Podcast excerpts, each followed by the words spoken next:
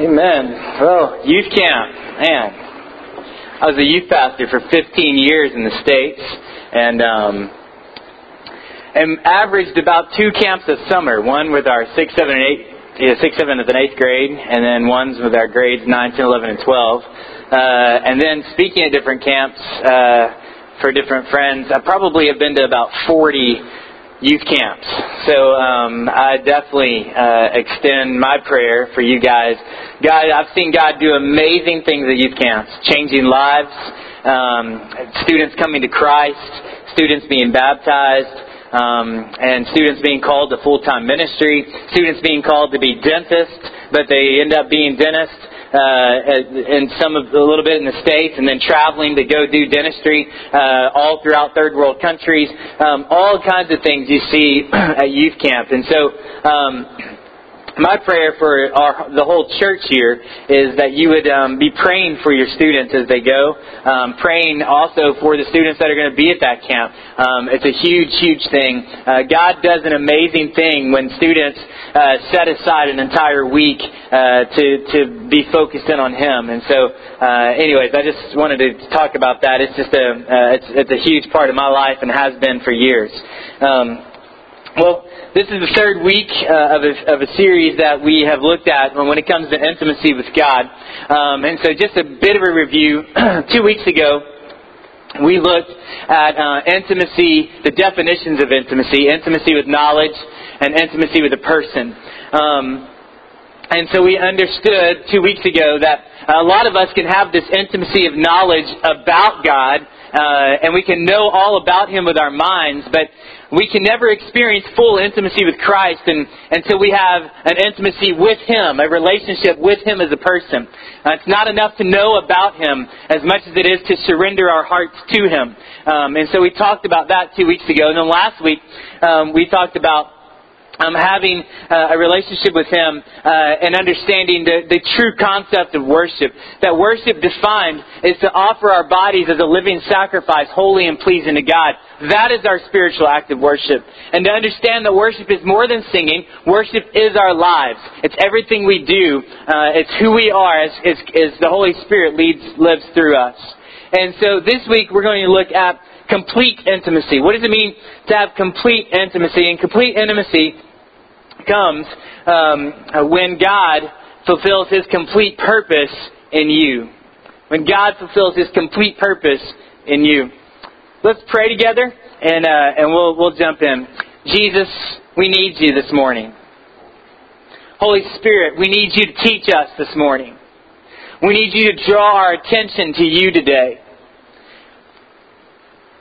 We need you to focus our hearts and our minds on what you have to say to us. And I pray, God, that you and you alone will be the one who communicates to us what we need to hear this morning. So speak now. Speak loud to our hearts. We pray these things in Jesus' name. Amen. Um, William Borden, some of you may know his name. You may know at least his last name. Um, William Borden was uh, the son of um, a dairy farmer. And this dairy farmer uh, became a very successful dairy farmer in the U.S. So much so that Borden Dairies was the fastest growing number one dairy in all of the United States in the early 1900s. And so William Borden was the son of this large company. And now the, the father of this company um, was had all kinds of money. And so William Borden grew up in a very wealthy family. And so they sent uh, William for his high school graduation present on a trip around the world in 1904. And in 1904, William was able to see more than just the U.S. He went over into the Middle East and he went over into China and he went over all around the world. And he came back from that trip affected. He came back from that trip knowing Jesus and he came back from that trip with a different worldview, with a different set of lenses, understanding that there are people all over the world that were in dire need of Jesus. William graduated from high school, went to Yale University, and at Yale University began as a freshman. And one of his friends wrote later, when I first met Bill Borden, they called him Bill, when I first met Bill Borden, I thought to myself, this is a, this is a man who is farther ahead in life than me. And although we were the same age, his spiritual capacity of knowing God was far greater than anybody at our school. And this is on the campus of Yale University. As he began to uh, to minister and, and to pour his life into people, Bill Borden started a Bible study, started a prayer gathering in his in his dorm. Three people came the first time. By the end of the school year, 1,000 of the 1,300 students at Yale University were attending this prayer gathering and Bible study. They were amazed at how Bill could take the scriptures and, and, and teach the scriptures to them. And he created this Bible study on the campus of Yale University. Well, as he was going, he began to understand what God was doing in his life. He started thinking about that trip around the world At the end of his freshman year, he took his Bible and opened his Bible to the back and wrote down two words no reserve. No reserve. There was nothing that was going to keep him from moving forward in his relationship with Christ. No reserve. You see, William Borden began to understand that he was born for something greater than the possibility of being the heir to a dairy farmer. And so he had no reserves. He was going full steam ahead. And he began to understand his purpose. We're going to look at that today. We're going to look at what complete intimacy looks like. The first thing complete intimacy looks like is to understand, number one, you were born with a purpose. You were born with a purpose. And so what we're going to do as we walk through William Borden's life, we're also going to walk through someone else that had tremendous purpose, which is every one of us, by the way, but somebody whose illustration is great for us in the Bible, and that's, this, that's the man John the Baptist. We look at him being born with a purpose. We see this in Luke chapter 1, verse 11. It says this, while Zechariah, this is John the Baptist's dad, while Zechariah was in the sanctuary, an angel of the Lord appeared to him, standing to the right of the incense altar. Zechariah was shaken and overwhelmed with fear when he saw him. But the angel said, Don't be afraid, Zechariah. God has heard your prayer. Your wife Elizabeth will give you a son, and you are to name him John. You will have great joy and gladness, gladness, and many will rejoice at his birth. Listen, for he will be great in the eyes of the Lord. He must never touch wine or other alcoholic drinks. He will be filled with the Holy Spirit. Listen, even before his birth. And he will turn many Israelites to the Lord their God. He will be a man with the spirit and power of Elijah. He will prepare the people for the coming of the Lord. He will turn the hearts of the fathers to their children, and he will cause those who are rebellious to accept the wisdom of the godly. We see John the Baptist and we see that God was doing an amazing work in the womb of John the Baptist's mom, Elizabeth. We see the angel proclaims to Zechariah, his father, he says, even before he's born, the Holy Spirit is going to be in him. Now, in today's time, after Jesus was resurrected from the dead and Pentecost came and the Holy Spirit came for all of us to have access to the Holy Spirit, if we surrender our lives to Christ, we understand now today that the moment that we say to Jesus, God, I believe in you, I admit I'm a sinner, I surrender my whole life to you, is the moment the Holy Spirit is given to us. And you need to understand today that everything we're talking about cannot be done without the power of the Holy Spirit living in you. In other words, for you to be able to live out your purpose, like we talked about two weeks ago, is to understand that the moment you surrender your life to Christ is the moment that life begins. And if that happens for you at the age of 7, or if that happens for you at the age of 27, or 47, or 57, no matter what happens, that's when life begins the moment you surrender your life to Christ because that's when the Holy Spirit comes and that's when you begin living on purpose. But we understand this to understand, uh, to know that John the Baptist, when he was in his mother's womb, he had the Holy Spirit. God sent the Holy Spirit into John the Baptist. One of my favorite stories of John the Baptist is in Luke chapter 1 verse 39. It says this, a few days later, Mary hurried to the hill country of Judea, to the town where Zechariah lived, Mary being the mother of Jesus. She was already pregnant. She entered the house and greeted Elizabeth. Now, here you have two pregnant moms. Elizabeth, John the Baptist's mom, and Mary, Jesus' mom. Both pregnant, babies both in the womb in that moment, probably have a little baby bump. You know what I'm talking about, okay? Now, at the sound, verse 41, at the sound of Mary's greeting, Elizabeth's child leaped within her. Elizabeth is filled with the Holy Spirit. So Mary comes, John the Baptist is in Elizabeth's womb, and all of a sudden, when Mary says hey to Elizabeth and they embrace and they hug or they do what they do, all of a sudden, John the Baptist inside of Elizabeth leaps with joy. Why? Because he knows his purpose already. Isn't that amazing? Alright, moving on. Now, Zechariah prophesies about his son. Luke chapter 1 verse 76, And you, my little son, will be called the prophet of the Most High, because you will prepare the way for the Lord. You will tell his people how to find salvation through forgiveness of their sins. Because of God's tender mercy, the morning light from heaven is about to break upon us, to give light to those who sit in darkness and in the shadow of death, and to guide us to the path of peace. John grew up, became strong in the Spirit, and he lived in the wilderness until he began his public ministry to Israel. Guys, here's what we must understand is at the moment that you were conceived, even before that, God created you, yes, you, not just John the Baptist, not just the people that, that God wrote about in the Bible. We're talking about you and me, that God created you for a purpose. He's placed you on this earth for a purpose. And at the moment that you surrender your life to Jesus and the Holy Spirit comes inside of you, it's the moment that purpose wakes up. And it's the moment that God begins to lead you. And it doesn't have to be full-time ministry. It doesn't have to be a missionary. It could be a dentist. It could be a banker. It can be somebody picking up the trash. The garbage. It can be anybody. It doesn't matter what you do. It doesn't matter your, your, the way that you earn money. It just, you just need to understand this, that God has placed you on this earth and He, you were born with a purpose in mind from Him. And that complete intimacy with Christ is to understand that you are saying, I surrender my life so that God, you who created me, can live out the perfect will you have for me and to the lives of this world. And that's understanding that.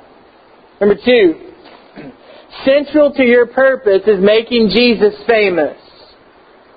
Central to your purpose is making Jesus famous. I don't know if you understand this, but God the Father created you. He sent His Son Jesus to die on the cross for your sins. You accept Christ you understand that you surrender your life to Christ, the Holy Spirit comes inside of you, and I don't know if you get this, but the Holy Spirit living through you does nothing but to help other help you, help other people point them to Jesus. The Holy Spirit's role is to point other people to Jesus. And so central to your purpose is making Jesus famous. John the Baptist understood this. Verse 6, God sent a man, John the Baptist, to tell about the light, so that everyone might believe because of his testimony. John himself was not the light. He was simply a witness to tell about the light. See, John understood his purpose. He himself was not the light. He, was, he came to tell people about the light. The one who's the true light, who gives life to everyone, was coming into the world. He came into the very world he created. But the world didn't recognize him being Jesus. Jesus came to his own people, and even they rejected him. But to all who believed him and accepted him, he gave the right to become children of God. They are reborn, not with a physical birth resulting from human passion and plan, but a birth that comes from God. So the Word became human and made his home among us. He was full of unfailing love and faithfulness, and we have seen his glory, the glory of the Father's one and only Son. John the Baptist testified about him when he shouted to the crowds, This is the one I was talking about when I said, Someone is coming after me who is far greater than I am, for he existed long before me. John chapter 3 talks about John the Baptist. Verse 23, At this time, John the Baptist was baptizing at Aenon near Salim because there was plenty of water there. By the way, I have no idea how to say those words, okay? Um, let me just tell you this. Uh, What I learned a long time ago, anytime you're reading a difficult word in the Bible, if you say it fast and with confidence, no one will ever correct you. Okay? Just say it fast and with confidence, and everybody will be like, oh, okay, you must know how to say it. I have no idea how to say that, okay? But it sounded like it, didn't it? Right? Okay. All right. Sorry. All right, moving on. Where am I? Okay, here I am. All right. Because there was plenty of water there, that's why he was baptizing, and people uh, kept coming to, to him for baptism. Verse 24. This was before John was thrown into prison. A debate broke out between John's disciples and a certain Jew over ceremonial cleansing. So John's disciples came to him and said, Rabbi, the man you met on the other side of the Jordan River, the one you identified as the Messiah, he is also baptizing people. And everybody is going to him instead of coming to us. John replied, No one can receive anything unless God gives it from heaven. You yourselves know how plainly I told you, I am not the Messiah. I am only here to prepare the way for him. It is the bridegroom who marries the bride, and the best man is simply glad to stand with him and hear his vows. He describes himself as the best man, and Jesus as the bridegroom, and the church, the people, as the bride. Therefore, I am filled with joy at his success. He must become greater and greater, and I must become less and less. He has come from above and is greater than anyone else. We are of the earth, and we speak of earthly things, but he has come from heaven and is greater than anyone else. He testifies about what he has seen and heard, but how few believe what he tells them. Anyone who accepts his testimony can, can affirm that God is true, for he is sent by God. He speaks God's words, for God gives him the Spirit without limit. The Father loves his Son and has put everything into his hands, and every, anyone who believes in God's Son has eternal life.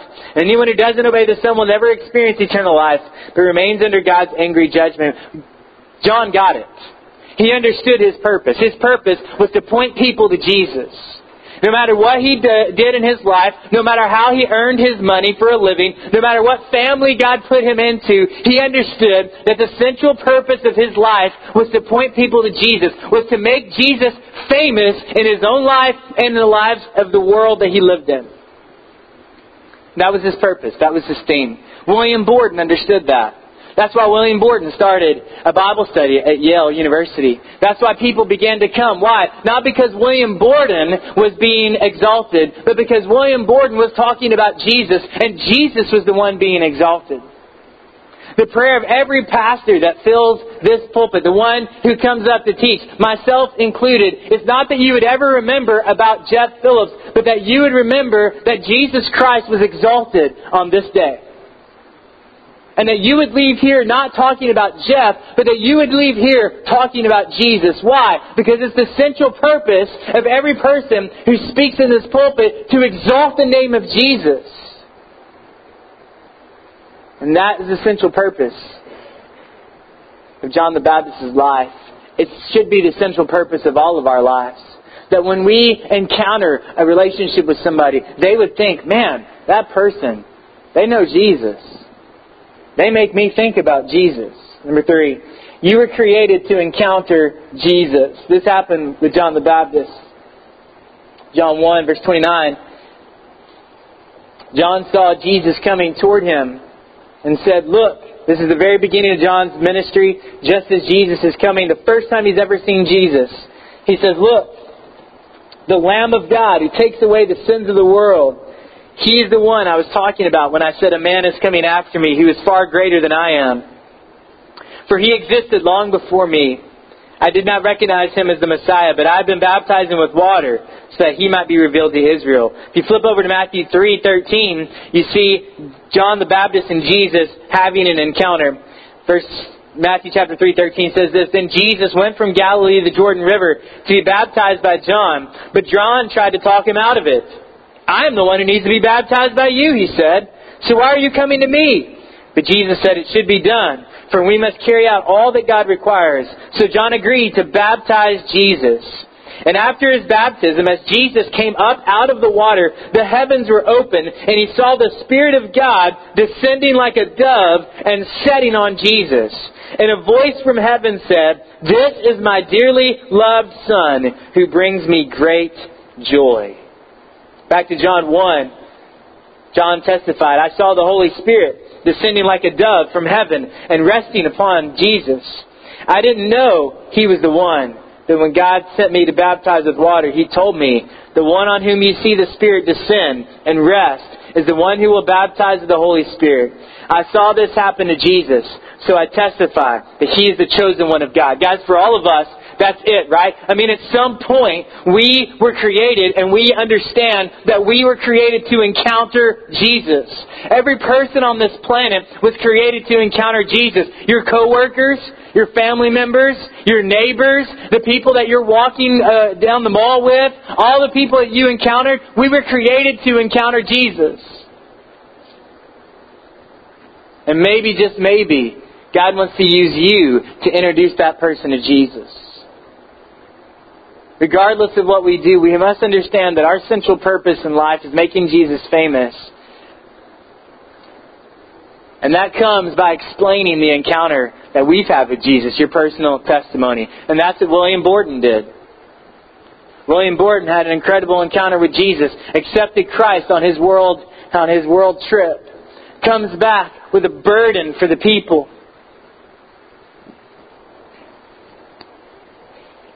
He lived his life on purpose. Number four, you must understand the value you have in his kingdom. Whose kingdom? Jesus. Luke chapter 7, verse 24 says this After John's disciples left, Jesus began talking about John to the crowds. What kind of man did you go into the wilderness to see? Was he a weak reed, swayed by every breath of wind? Or were you expecting to see a man dressed in expensive clothes? No. People who wear beautiful clothes and live in luxury are found in palaces. Were you looking for a prophet? Yes. And John the Baptist is more than a prophet. John is the man to whom the scriptures refer when they say, Look, I am sending my messenger ahead of you, and he will prepare your way before you. I tell you, of all who have ever lived, none is greater than John. Yet even the least person in the kingdom of God is greater than he is. That would be any of us, by the way. If you have a relationship with Jesus and you surrendered your life to Him, you are a part of the kingdom of God. You're a part of the kingdom of heaven that's forcefully advancing on this earth. Guys, we must understand the value that Jesus places on us as His children. That whenever we come to a relationship with Christ, that we become children of God. And I don't know about you guys, but if you have children, there's a little bit of value you place on them, isn't there? I would die for my children. When they're sick, I pray that I'd get sick so that they don't get they're not sick anymore. I mean, these are sacrifices you make for your children. And to understand that we are children of the perfect Heavenly Father is to understand that there is great value placed in who we are as His children and that He loves us. So we must understand that value. Number five, sometimes you'll doubt your purpose. Sometimes you'll doubt your purpose. When William Borden was graduating from high school, I mean from college, from Yale University, he graduated in the top percentage of his class at Yale. And he was thrown a lot of business offers. One of which was to take over his father's business. He was thrown other successful business options as well. To become a wealthy man in the northeast of the United States in the early 1900s was a tempting thing. And so there may have been a time in his life where he started going, you know what, maybe maybe maybe going after this purpose that God's given me, maybe maybe that's not it. Maybe I do need to go back to my family or maybe I do need to to take some of these business offers. Maybe I need to think about those some more. I don't know. John the Baptist had his doubts as well. You see, Matthew chapter 11, verse 2, it says this. John the Baptist, who was in prison, heard about all the things the Messiah was doing. So he sent his disciples to ask Jesus, Are you the Messiah we've been expecting? Or should we keep looking for someone else? Jesus told them, Go back to John and tell him what you have heard and seen. Tell him the blind see, the lame walk, the leper, uh, lepers are cured, the deaf hear, the dead are raised to life, and the good news is being preached to the poor. And tell him this. Tell him that God blesses those who do not turn away because of me. Let me just kind of get you in John's mind just a little bit, okay? John the Baptist, in the earlier years of his ministry, was baptizing people, telling them to, for forgiveness of sins. Turn from your sins. Be baptized. For there's one that's coming one day that will take care of you, that will come to you, that will forgive you, that will give you grace and mercy. That one who's coming is the Messiah. He's preaching this in his life. He's wearing wild animals' clothes. He's eating locusts and honey. And he, I mean, he's just going all out. He is a rare individual. He is on purpose, he is on mission, and he is all out. In fact, all of us would look at him and think he's a Jesus freak. I mean, this guy's sold out. He doesn't look like anybody. He doesn't care what anybody thinks. He's just living his life on purpose. And so he's baptizing all these people, and one day Jesus comes and he says, Look, there he is, the Lamb of God who takes away the sins of the world. And Jesus walks up to John and says, John, you baptize me. And he goes, What? Me baptize you? No way! You're supposed to baptize me. And Jesus said, No, no, no. You're going to baptize me. Do it right now. John baptizes Jesus. Jesus comes up out of the water. The Holy Spirit descends from the heavens like a dove and rests on Jesus' shoulder. God speaks an audible voice for all to hear, saying, This is my Son. And about a year later, John's in prison. And John looks at his disciples and he says, Go to Jesus and ask him if he's really the Messiah we're, we're looking for. What? John, you just, wait, John, you just gave your whole life to this. I mean, you didn't care how you looked. You had zero fashion sense. I mean, there was nothing going on about you, John. You were a complete and absolute Jesus freak. You baptized Jesus. You saw the Holy Spirit descend. You heard the voice of God, and yet you're questioning this? And if he questions his purpose after seeing all of that, how much do we?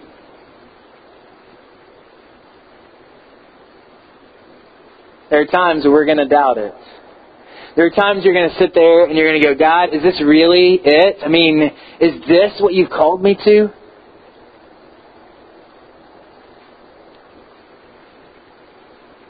I mean, really, God, is it? Because if this is it, I mean, I, I don't know.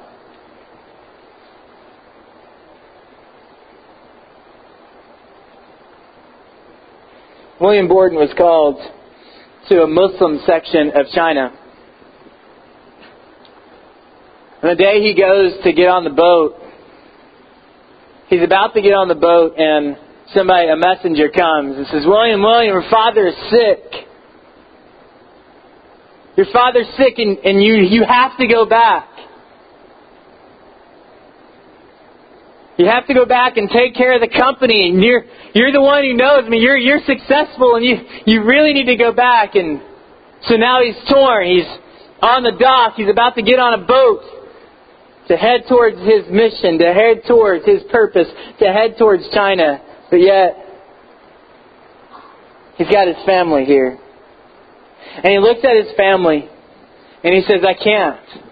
I can't go back because God's called me to something more. God's called me to a purpose. And our family's going to be okay. And he hugs the messenger. He gets on the boat. And he writes in the back of his Bible, right underneath the words, no reserve, he writes two more words. It says, no retreat. No retreat. And even though there were a lot of things in his life that caused him to doubt his purpose of going to this Muslim section of China, that there was no, there was no retreat in his mind. There was nothing that was going to keep him from moving off purpose. No reserve, no retreat. My prayer for all of us is that we understand that in our own lives. That we understand that there are going to be times where we're going to doubt the purpose that God's placed in our hearts and minds, the calling that He's placed in, uh, in us. But that we would turn our face like Jesus did when he turned his face and said his face was like flint, it was like stone. His purpose was on Jerusalem. He knew he was going to die for the sins of man. That we would turn our face like that on the purpose of God and say, Yes, God, I'm going to do that. I'm going to do what you, what I was born to do. That's what I'm headed to do. Number six, you will die with no regrets, knowing you lived your purpose.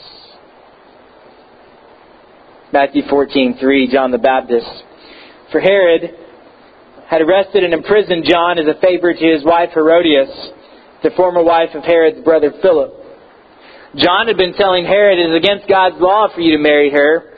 Herod wanted to kill John, but he was afraid of a riot because all the people believed John was a prophet. But at a birthday party for Herod, Herodias' daughter performed a dance that greatly pleased him. So he promised with a vow to give her anything she wanted. At her mother's urging, the girl said, I want the head of John the Baptist on a tray. Then the king regretted what he had said. But because of the vow he had made in front of his guests, he issued the necessary orders. So John the Baptist was beheaded in the prison. And his head was brought on a tray and given to the girl who took it to her mother. Later, John's disciples came for his body and buried it. And then they went and told Jesus what had happened.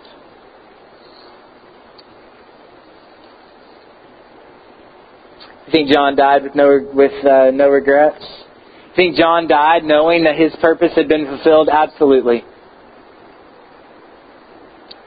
William Borden got on that boat.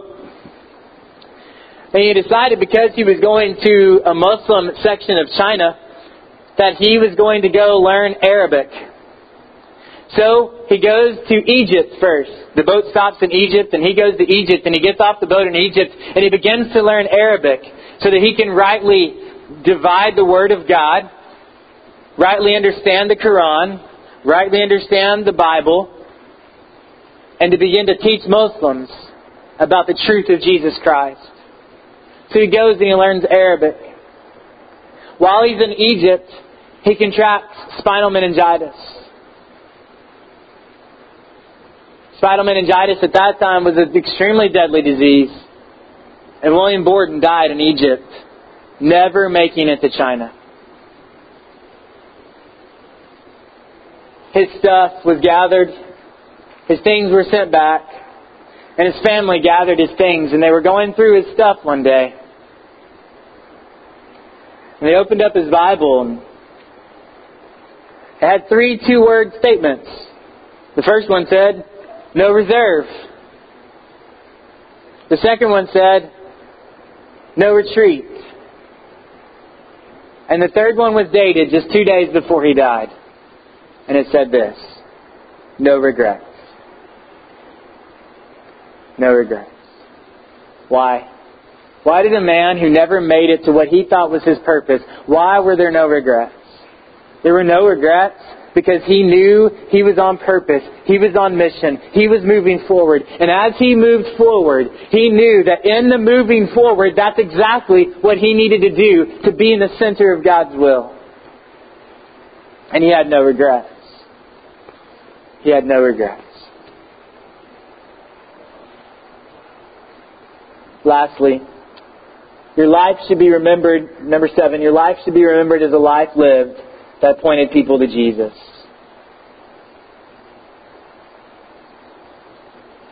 There were those who didn't know Jesus that thought this about John the Baptist.